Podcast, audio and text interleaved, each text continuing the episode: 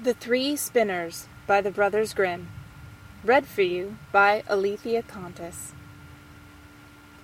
There was once a girl who was lazy and would not spin, and her mother could not persuade her to do it, do what she would. At last the mother became angry and out of patience, and gave her a good beating so that she cried out loudly. At that moment the queen was going by. As she heard the crying, she stopped, and, going into the house, she asked the mother why she was beating her daughter, so that everyone outside in the street could hear her cries. The woman was ashamed to tell of her daughter's laziness, so she said, I cannot stop her from spinning. She's forever at it, and I am poor, and could not furnish her with flax enough. Then the queen answered, I like nothing better than the sound of the spinning wheel, and always feel happy when I hear its humming. Let me take your daughter with me to the castle. I have plenty of flax. She shall spin there to her heart's content. The mother was only too glad of the offer, and the queen took the girl with her. When they reached the castle, the queen showed her three rooms which were filled with the finest flax, as full as they could hold. Now you can spin me this flax, said she, and when you can show it me all done, you shall have my eldest son for bridegroom. You may be poor, but I make nothing of that. Your industry is dowry enough. The girl was inwardly terrified, for she could not have spun the flax, even if she were to live to be a hundred years old, and were to sit spinning every day of her life from morning to evening. When she found herself alone, she began to weep, and sat so for three days without putting her hand to it. On the third day the queen came, and when she saw that nothing had been done of the spinning, she was much surprised.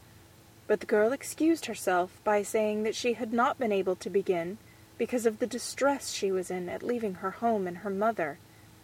The excuse contented the queen, who said, however, as she went away, Tomorrow you must begin to work. When the girl found herself alone again, she could not tell how to help herself or what to do, and in her perplexity she went and gazed out of the window. There she saw three women passing by. The first of them had a broad, flat foot. The second had a big underlip that hung down over her chin.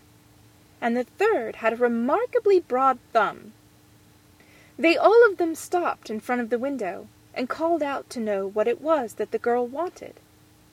She told them all her need, and they promised her their help. They said, Then will you invite us to your wedding, and not be ashamed of us, and call us your cousins, and let us sit at your table? If you will promise this, we will finish off your flax spinning in a very short time. With all my heart, answered the girl. Only come in now and begin at once. Then these same women came in, and she cleared a space in the first room for them to sit and carry on their spinning. The first one drew out the thread and moved the treadle that turned the wheel. The second moistened the thread. The third twisted it, and rapped with her finger on the table. And as often as she rapped it, a heap of yarn fell to the ground, and it was the most beautifully spun.